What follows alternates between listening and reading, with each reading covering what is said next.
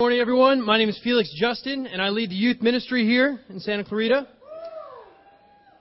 Please be turning your Bibles to Exodus chapter 2. You know, we, are in the last couple days of our 40 day series, Back on Track. Been reading that book, and uh, if you're like me, uh, you've probably got off track at some point in time. You know, when I first heard about the book, Back on Track, I got really excited because it was December and and uh, I just kind of am in that December Christmas fog. You know, the Christmas is in the air, and it usually involves a lot of eating, a lot of parties, a lot of spending money, and uh, you kind of just get off track. And I was really looking forward to this to this book um, to really get get my mind focused, right? And um, I think it's, it's it's really been great. You know, I think that for for us, we're in the last couple of days, so it's really a test now of of where our character's at you know, and so our lesson title today is A Call to Action. Because there's been a lot of things brought up in the book and a lot of things in uh, past awesome sermons that we've had by Ron that, uh, that he, he's brought up. But now it's time to put those things into action. Amen? Uh, if you're like me, there's a. I was thinking about how how this uh, this happens, where there's like this this sore spot in, in our lives, and I think about, and I was trying to think about what's been in my life that I really don't want to look at. You know, there's everyone has this one thing that we, we're, we're trying to work on. You know, in the book, it's brought up different number of different issues, different sin, different relationships, different vision, and some of those things it's you know we're really good at, so we want to focus on those things. But there's other things that are really hard, and, and we really don't want to go there.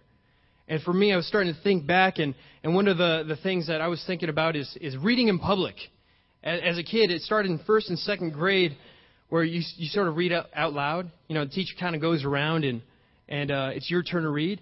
And I just started getting a lot of anxiety, and I started like to be, uh, uh you know, get sweaty, and uh, and every time I would read, I'd stumble and, and really stutter, and I, it was a horrible experience.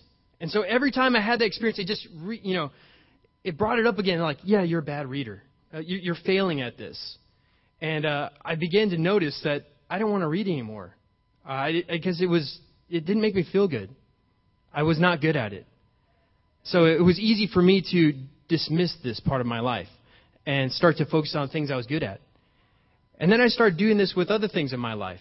You know, I realized at an early age that I was I was good at football and good at baseball, but uh, wasn't so good at basketball. Didn't have the height and uh, endurance probably.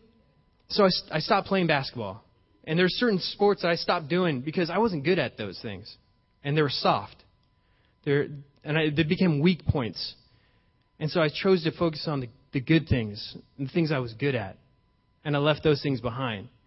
And the reason why I share that is because a, a lot of us have done that spiritually.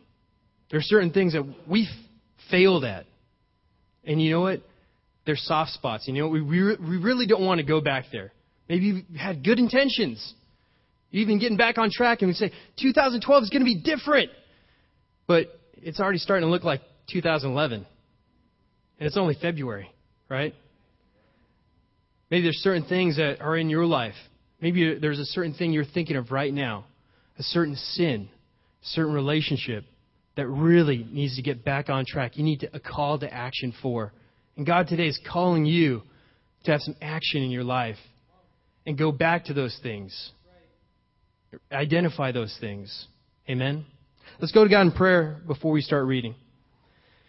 God, I pray that you are with us and that you have our minds focused on you. That everything else, the anxiety, the worry, where we're going out to eat after church, is, uh, is out of our minds. Father, that we can really be focused on you and our hearts are soft to hear your word, to know you.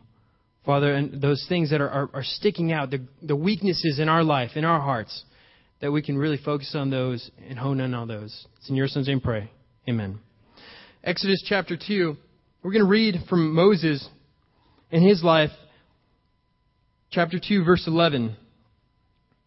It says, One day after Moses had grown up, he went out to where his own people were and watched them at their hard labor. He saw an Egyptian beating a Hebrew, one of his own people. Glancing this way and that, and seeing no one, he killed the Egyptian and hid him in the sand. The next day he went out and saw two Hebrews fighting. He asked the one in the wrong, Why are you hitting your fellow Hebrew? The man said, Who made you ruler and judge over us? Are you thinking of killing me as you killed the Egyptian? Then Moses was afraid and thought, What I did must become known. When Moses heard this, he tried to kill Moses. Sorry, when Pharaoh heard this, he tried to kill Moses. But Moses fled from Pharaoh and went to live in Midian, where he sat down by a well. So just like me in my reading out loud and being really scared and not wanting to go back to that, and just like the things that we're thinking that we've tried to make efforts in to change, a lot of us have run away from those things, and we don't want to go back. This is where we pick it up for Moses. Everyone has their own starting spot. Moses, he really identified as he grew up and he grew as into a man that he was Hebrew, and he started to embrace his Jewishness. Right? I'm not sure really what that looked like. Maybe he started to to grow his hair out a certain way or walked Jewish. But he realized that he was a Jew now. Not a, he's not an Egyptian. And he saw this injustice being done, right? This injustice between the Egyptian and his, and his Hebrew people. And he looked around, and he said, and he killed a guy. Killed the Egyptian, buried him in the sand. He's like, yeah, that's right. Now maybe people are going to follow me. Maybe now I can start a revolution or something. But it was the exact opposite. People, people judged him. He's like, who, who are you? Are you, are you, are you in a point of, of leadership? Or are you just going to kill me too? He didn't get the kind of respect that he was looking for. So what did he do? He ran. He ran away.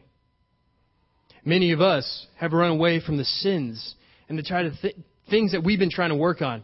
You know what? We've tried and, and we failed. So we've run from them. Maybe we're stuck in Midian. Maybe we're hiding out like Moses was. You know, Moses just didn't stay in Midian. He, he developed a family. He started to, uh, he, he got married. He had some kids. He was working for his father, Jethro. And, uh, you know, he was good at that. And he, stayed in Midian for a long time. And then we see God meeting him at where, where he was at. In chapter 3, verse 1, pick the story up here. It says, Now Moses was tending the flock of Jethro, his father in law, the priest of Midian. And he led the flock to the far side of the desert and came to Horeb, the mountain of God. There the angel of the Lord appeared to him in flames of fire from within a bush. Moses saw that though the bush was on fire, it did not burn up. So Moses thought, I will go over there and see this strange sight, why the bush does not burn up. When the Lord saw that he had gone over to look, God called, him, God called to him from within the bush, Moses, Moses! And Moses said, Here I am. Do not come any closer, God said. Take off your sandals, for the place where you are standing is holy ground. Then he said, I am the God, your father, the God of Abraham, the God of Isaac, the God of Jacob. At this, Moses hid his face because he was afraid to look at God. So when God revealed himself, God said, I, I am God. He, started, he, he revealed himself in this burning bush. And as soon as Moses figured that out, he hid his face. Why? Maybe he was, he was ashamed. Because he knew God. If this is really God, God knows what I did. Maybe some of us are like that. I know I, I, I definitely have been there. Uh, when I was uh, a great mentor of mine is John Markowski, and he was a mentor of mine in high school ministry and then my campus ministry, and helped me to get married. And this guy was he was great. But uh, when I was in sin, the last person that I wanted to see is John Markowski. I just did not want to see him. You know, I talked to everybody else, and I saw him at far corner in the room. I knew exactly where he was at at all times. Why? Because I was ashamed. I want to hide my face. I sinned the night before. I sinned the, the week before, and I did not want to talk to him. For sure. I'll talk to everybody else. But I felt like he could see into my soul. Maybe, maybe you feel that way sometimes. Maybe you're sitting in, in, in this room today thinking, I hope no one talks to me. I hope I can just sneak out at the end and go to lunch. Or maybe you're thinking, you know, I'm, I'm really ashamed of what I did yesterday or this past week. And I, I really don't want to even be here. Maybe that's you. Everyone has their own starting point. If that is you, you're in good company. Moses was the same way. God called him to something amazing, something great. Chap- chapter 3, verse 7. We're just going to continue with this story, okay? Verse 7 The Lord said, I have indeed seen the misery of my people in Egypt. I have heard them crying out because of their slave drivers. I am concerned about their suffering. So I have come down to rescue them from the hand of the Egyptians and to bring them up out of the land into a good and spacious land, a land flowing with milk and honey, the home of the Canaanites, Hittites, Amorites, Perizzites, and Hivites, and Jebusites. And now the cry of the Israelites has reached me, and I have seen the, the Egyptians that are pressing them. So now go, I am sending you to Pharaoh to bring my people, the Israelites, out of Egypt. God says, I have chosen you. He's in this bush, it's burning, right? And he's, he's saying, Moses, you are the man. And I'm going to do something great with you. He lays out this plan, right? Just like a great coach would. If you, uh, if you like football, then you know what I'm talking about. Like a great coach would say, I'm going to use you. You're my quarterback. Maybe he has his hand on the quarterback and saying, now the play, option left. Go for it, right? If you don't know football, it just means go to left, right? That's my vision, okay? And we're going to see this, this interaction because it's going to go God and Moses. It's this great dialogue. I love this in the Bible. I've been reading this for my quiet times in the one year Bible. And, uh, and we'll see Moses' response, right? Surely he's going to be like embracing this, right? Verse 11. Let's see what Moses says. But Moses said to God, Who am I that I should go to Pharaoh and bring the Israelites out of Egypt? His first response is, God, who am I really? It's, you, you hear the insecurity in his voice. Who am I, God? I'm just little old Moses. You know, I think that way sometimes. I'm just little old Felix Justin. What can I do? I'm not that great, not that powerful. So how can I make a change? I've tried going there before. God it was met with un- it was it was not met with success. Maybe that's what you're at today. You know what? I'm just little low. Substitute your name. You met with insecurity. You're worried. He, he questioned himself. That was the first thing he did, right? He questions himself. And what, what does God say in verse 12? He says, I will be with you, and this will be the sign to you that it is I who have sent you. When you have brought the people out of Egypt, you will worship God on this mountain. What does he essentially say? He says, Moses, it's not about you. It Doesn't really matter who you are, because I'm God. I'll be with you, and I love you. But really, it's not about you, Felix. It's about me. And that, that has to ring clear to you, okay? It has to make sense to you because you are not that good. You sinned a bunch. Moses killed a guy. I mean, I'm not sure how many murderers we have in here, but God can use you if you use Moses, right? Come on, think about that.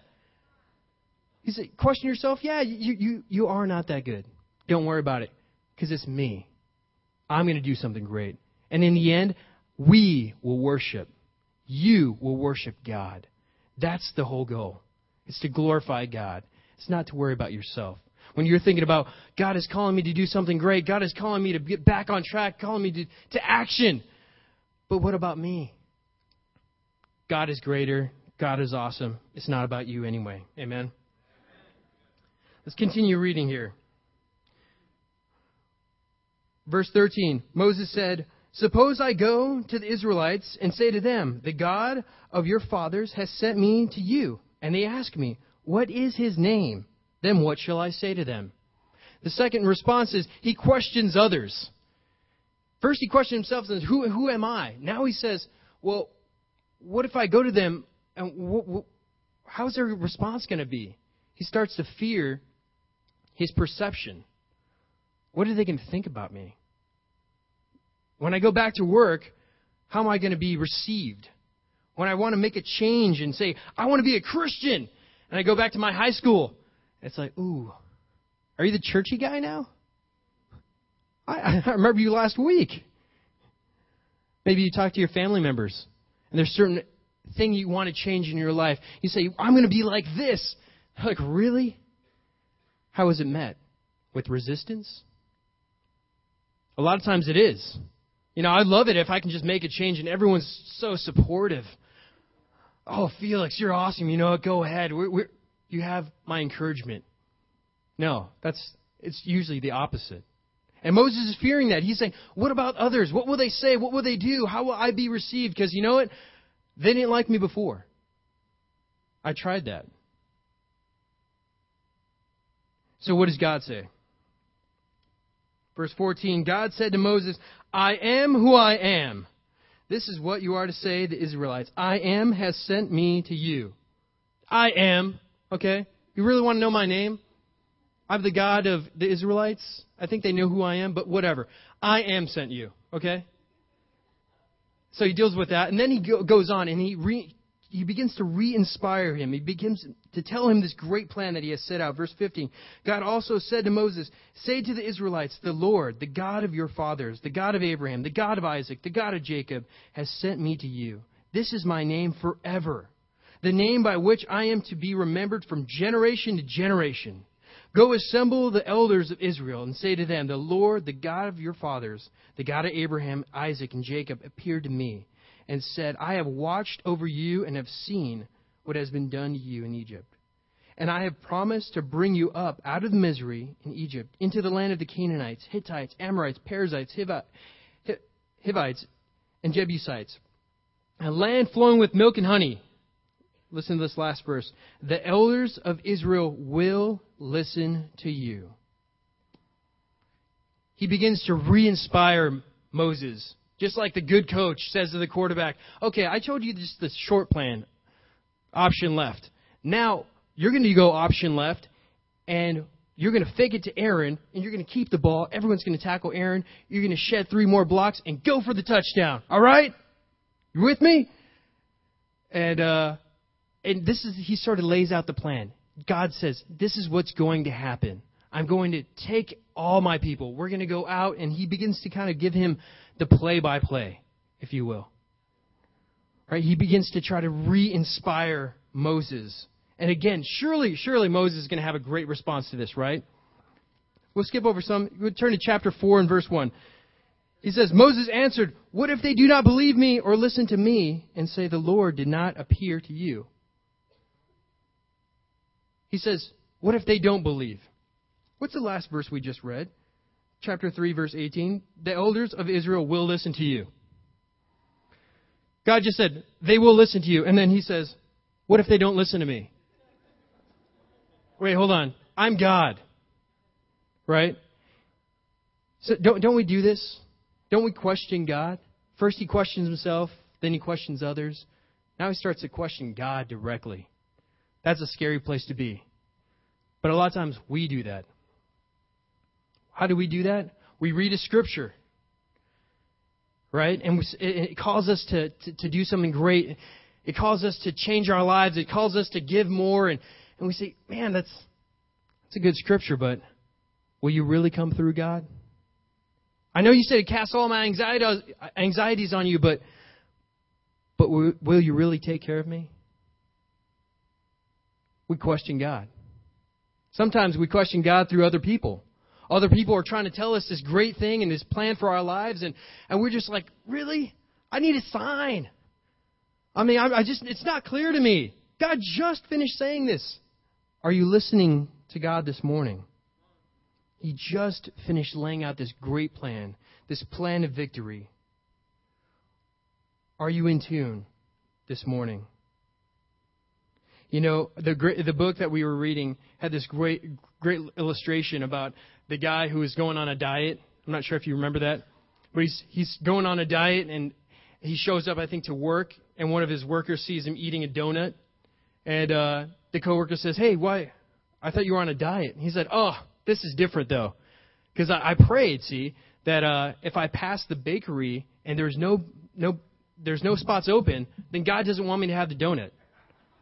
But if there is a spot open, God wants me to have the donut. So after driving around several times, at the seventh time, the, spot was open. So I ate the donut. Right? God's, God's waving flags in front of our face, right? They're like, hey, go this way. Come with me. And, and we're still questioning Him. Really? I just need a sign. maybe it's the message that you don't like. The first time he drove, that was the sign, right? But but he kept going around and asking it and asking it, and finally he thought he saw the answer. Maybe we're like that today. Maybe God's making it so obvious in people around you. Maybe in your Bible studies. Maybe you're challenged. Maybe you're when you're getting together with somebody and they challenge and say, "Hey, this is what you need to work on." I don't know. Let's just uh, let's just pray about that. Are you trusting God this morning? God is trying to reveal himself to you, trying to call you to action in a great way. Are you listening? Are you in tune? See his other response here. Verse 2 said, Then the Lord said to him, What is that in your hand? This is God responding to his question, right? Then the Lord said to him, What is that in your hand? A staff, he replied. The Lord said, Throw it on the ground. Moses threw it on the ground, and it became a snake, and he ran from it. Then the Lord said to, to him, Reach out your hand and take it by the tail. So Moses reached out and took hold of the snake, and it turned back into a staff in his hand. This, said the Lord, is so that they may believe, and that Lord, the God of the fathers, the God of Abraham, the God of Isaac, the God of Jacob, has appeared to you. Then the Lord said, Put your hand inside your cloak. So Moses put his hand inside his cloak.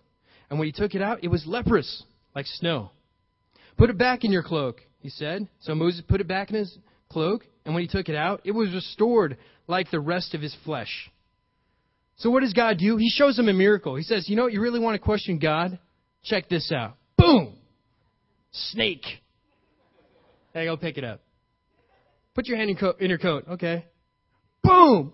Leprous. I'm like, it's just like magic tricks. God just, please, you really want to question God? Check me out. Look at me. I can do many more things. I'm amazing. Can you see God like that? Do you look out at the stars? Do you look out at the mountains and see God is so much bigger? God is so much greater than you. Really? You're going to question me? Stop. Look at what I'm doing. Look at who I am, because I'm God. That is awesome. Right? Surely he's going to have a great response now, right? After seeing miraculous signs. We'll see what he does. Sorry. Verse 11. Actually, verse 10. Moses said to the Lord, O Lord, I have never been eloquent, neither in the past nor since you have spoken to your servant. I am slow of speech and tongue. Right after God just shows him a miracle, puts a snake, you know, as a staff and makes his hand turn leprous, Moses' response is, "But you know, God, I, I got this, uh, I got this speech impediment. Uh, you know, I have a lisp. You, you, you see what he's doing here? He's putting excuses up. You first he starts questioning himself, then others, now God, and, and then at the end he's just he's just reaching for something. Hey, I, I got a stutter thing. Really? Think about the kind of excuses we put up in front of God. Man, I want to change God, but man, this is a really busy work week. I mean, you should see the deadlines I have. God, I want to change. I want to repent of my sin, but really, you know, I got a got a lot of homework. Really, homework? Homework is going to stop you from making change? Early mornings? Maybe you think, "Oh God, I'm just I'm just too old. That's for the young people." Being a disciple at 60 is much different than at 20. You know, it probably is. What, is, what excuse are you making today? Maybe you're too young and I just want to experience life before I really make that commitment. Maybe you have a lot of kids. Santa Clarita has a lot of kids. And they can be very distracting. I only have one. And every time I'm trying to read, my son's tugging on my pant leg. Let me read. Get focused here. They can be distracting. But is that your excuse? What excuses are we putting in front of God? Moses was reaching. He's reaching for something. And God's response, gotta love that. Verse 11 said, The Lord said to him, Who gave man his mouth? Who makes him deaf or mute? Who gives him sight or makes him blind? Is it not I, the Lord? Now go, I will help you speak and will teach you what to say. He's saying that's a stupid excuse. Are you kidding me? I am God. I make people speak. I make them blind. I, I control all that. You know that little stutter thing you have? I can fix that. And then here, here comes the truth. Moses, his real responses.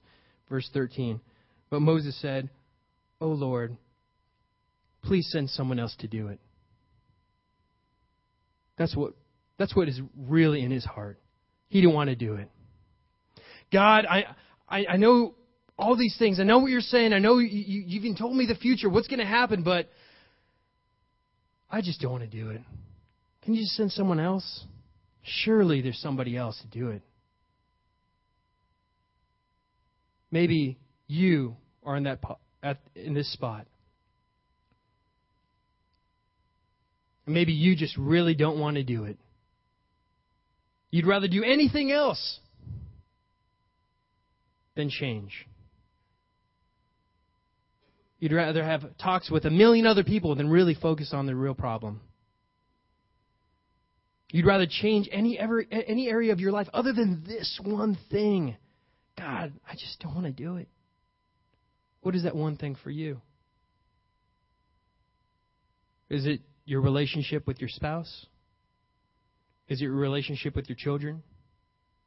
Is it this nagging sin that every time someone brings it up, it's, oh, it's irking you, it's, it's piercing your heart?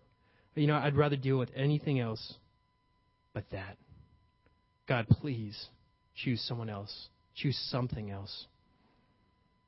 Verse 14 said, Then the Lord's anger burned against Moses, and he said, What about your brother Aaron the Levite? I know he can speak well. He is already on his way to meet you, and his heart will be glad when he sees you. You shall speak to him and put words in his mouth. I will help both of you speak and teach you what to do. He will speak to the people for you, and it will be as if he were your mouth, and as if you were God to him. But take this staff in your hand so you can perform miraculous signs with it. God's just ticked off at this point. His anger burns, right? You Really? Stop making excuses. Just get up and go to work. I'm calling you. It's not about you. It's not about other people. It's about me. I believe in you. Let's make it happen. God even clears up his little excuse. He says, you know what, fine, I'll, I'll bring Aaron along, okay? If you really think it's that big of a deal, I will, I will make it easy. And he's carving a little a path here for Moses. Fine, I will knock that out of the way just so you can follow. God clears up the excuse. You know, in the book, it talked about this. It was a great quote. It said, It's easier to direct a moving object than a stationary one. It's easier to move or direct a, a moving object than a stationary one. Isn't that so true? Sometimes you just need to get up and start going. You know, if you haven't read the rest of the story, it's awesome. It's an epic tale. We don't have time to read that. Moses goes into Egypt, does seven plagues. And he, he frees the people. He takes them through the parts of the Red Sea. Moses does this. And he brings the people out of captivity and crushes a lot of the, uh, the, the Egyptians. He saves thousands of lives. God knew what he had in mind. Moses couldn't see it. You know, you can't make a change if you're in Midian. You can't make a change sitting here this morning. You might think, oh man, this is a great idea. Man, I should really do something about that. And then just sit there, right? Well, it starts tomorrow. It starts later on this afternoon. Maybe it's in the car ride. Your your wife or husband brings up something that about the lesson. Now it's going to start once you leave here. There's three practicals that I have for you today to, to answer the call to action, okay? The first is get up and start moving. Marty Fico would always say, get your fanny in gear. I always remember that. Get your fanny in gear. All right, fine. You know, what, what does it mean? Just wake up and start doing something. You know, this morning, it was awesome sleep for me. Uh, my wife was at the women's retreat. My son was with my parents, and I had I was living like a single man. I, I slept so so good. I cannot tell you how much I enjoyed that. And it was time to wake up, and my alarm went on off, and I'm usually pretty good, you know, about waking up, but this time it's hit the snooze and hit it two or three more times, and I was enjoying the the the rest, the warmth of my blankets. The outside air was so cold. And I said, you know what? I'm preaching today. Probably got to get up. So I threw the blankets off and I, I just got up and I stood there and, you know, I just needed to get up. And I started moving and here I am today. Sometimes you just need to get up and start doing. Get up and start going. Okay? God's going to handle it. He even said, just get up. I'll, I'll take care of you along the way. The second is, second practical is get help from someone. You know, this past week, uh, my wife and I got into a little little argument, and uh, I didn't handle it great. Actually, I sinned, and uh, I talked to Ron about it. I called him and left him a detailed message. And I will tell you, I hated every second of that phone call that I made. I hated thinking about calling. I hated confessing my sin. I felt bad afterwards, but you know what? I needed to do it. I need I knew it was good for me. I didn't want to make the call, but I knew I had to. Why? Because I, I need Ron's guidance. I need him to help me. You know what I didn't do was call one of the teen guys and ask him for relationship issues with my wife for help with that. I didn't do that. I love these guys; they're awesome. But I called someone I can really get get help from. Some guy who's in my life as a mentor for my marriage, for my for my life. Get help. That's practical. Uh, number two. Number three is be consistent. In the book, it was great. Another great quote is consistency is radical. You know, think about that. We we usually think about radical as something great when it's done on the spur of the moment. All this emotion and all this hype, right? That emotion doesn't last forever. Now, if you're quitting something, if you're quitting smoking, you know, that's got to push through emotion. If you're committed to fasting, there's no emotion there. If you're committed to waking up every day at 4 o'clock in the morning, praying to God for 40 days, you have to be consistent. What is it in your life that you need to change? Be consistent with it. Get up, start moving, get help, and be consistent. God wants to use you in a great and powerful way. God is looking at you and said, I, can do something with you. I see the best in you. You are my son. You are my daughter. I believe in you. Now get up and start going. Right? That's what he's saying. You know, this call was probably not Moses' finer hour. You know, it was ugly. You know, this, this whole dialogue. I mean, he should have just gone at once, right? Well, he didn't. And a lot of times we don't either. Maybe it's the third time, fourth time, twentieth time that we've been called to the same thing. But you know what? Moses did it in the end, and he saved thousands of people. Now, what if we all, like Moses, answered the call? What would Santa Clarita look like? How many thousands of people could we save? How many people could be here joining us? What kind of miracles can we tell about? What kind of miracles can be, be talked about? We're still talking about Moses now. How many years has it been? But he answered the call. Moses answered the call to action. Let's be like him and answer the call to action today. Amen.